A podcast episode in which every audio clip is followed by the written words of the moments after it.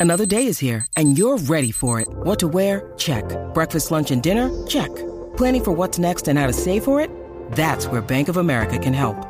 For your financial to-dos, Bank of America has experts ready to help get you closer to your goals. Get started at one of our local financial centers or 24-7 in our mobile banking app. Find a location near you at bankofamerica.com slash talk to us. What would you like the power to do? Mobile banking requires downloading the app and is only available for select devices. Message and data rates may apply. Bank of America and a member FDIC.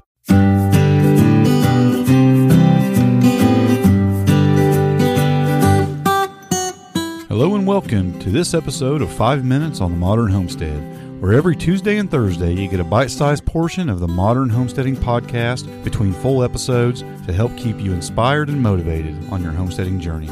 So let's jump right in. The year was 1957, and Walt Disney just released a movie that would impact the lives of many generations. The movie was Old Yeller, and in it we came to love this energetic and ornery homestead dog. In the opening scenes of the film, we witness a father named Jim and his son Travis talking as uh, Jim is about to go away for an extended period of time on a cattle drive. Jim is giving his son a talk about the things that need to be done, and he's kind of passing on the rights as the man of the house while he's away. A huge responsibility for a young teenage boy, no doubt.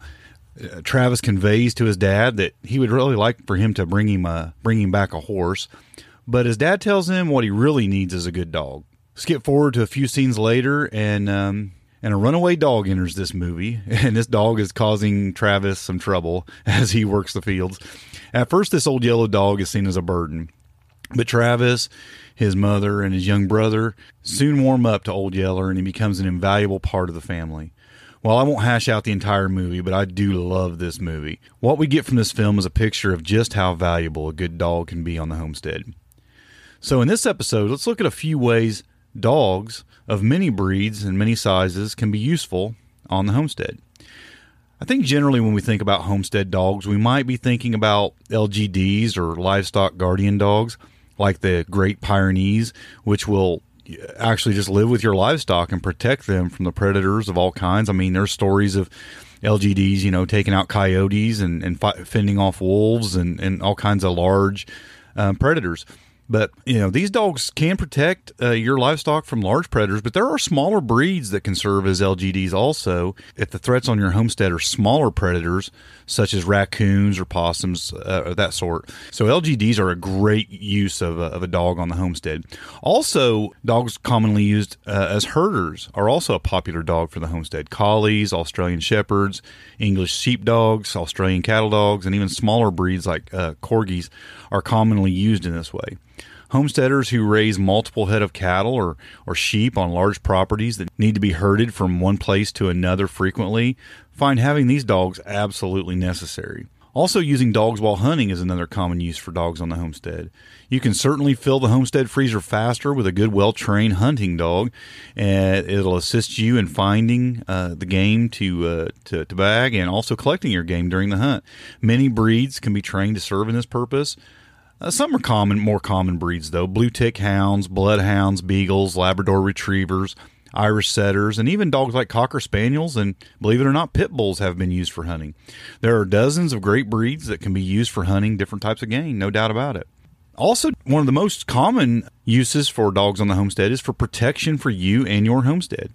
This is a great reason to have a dog on your homestead. And a good dog, no matter its size, can do a lot to protect you personally from intruders that are there to harm you or steal from you. Now, a large aggressive breed can physically protect you, but even a small vocal dog can warn you so you can physically protect yourself. We personally have two smaller breeds. We have a full blooded mutt who looks like she's a little bit Yorkie and a little bit terrier. And um, we also have a miniature schnauzer puppy, uh, which we actually got from a listener of the podcast. Both are just really great dogs who are serving us well as protectors of the homestead. Um, they, they work hard to keep us informed of anyone or anything on or near our property. Yes, even a cat that occasionally will go down the sidewalk in front of our house or something. and um, they also do well at uh, chasing birds and other critters out of the garden. And you know what? They're just the best companions a person can have. So if you're a homesteader who is thinking about getting a dog, consider the purpose, consider the breed. Not every dog serves well for every job, and some dogs have certain needs that may or may not fit well for you or your homestead. but having a dog can certainly be a blessing to your homestead. I'll leave you with this short poem from American poet Douglas Malloch. Thorns may hurt you, men desert you, sunlight turn to fog, but you're never friendless, ever, if you have a dog. I'm Harold Thornbro, and thanks for joining me for this episode of 5 Minutes on the Modern Homestead. I hope you enjoyed this episode. To learn more or find more episodes, just head on over to haroldthornbro.com. Thanks for listening.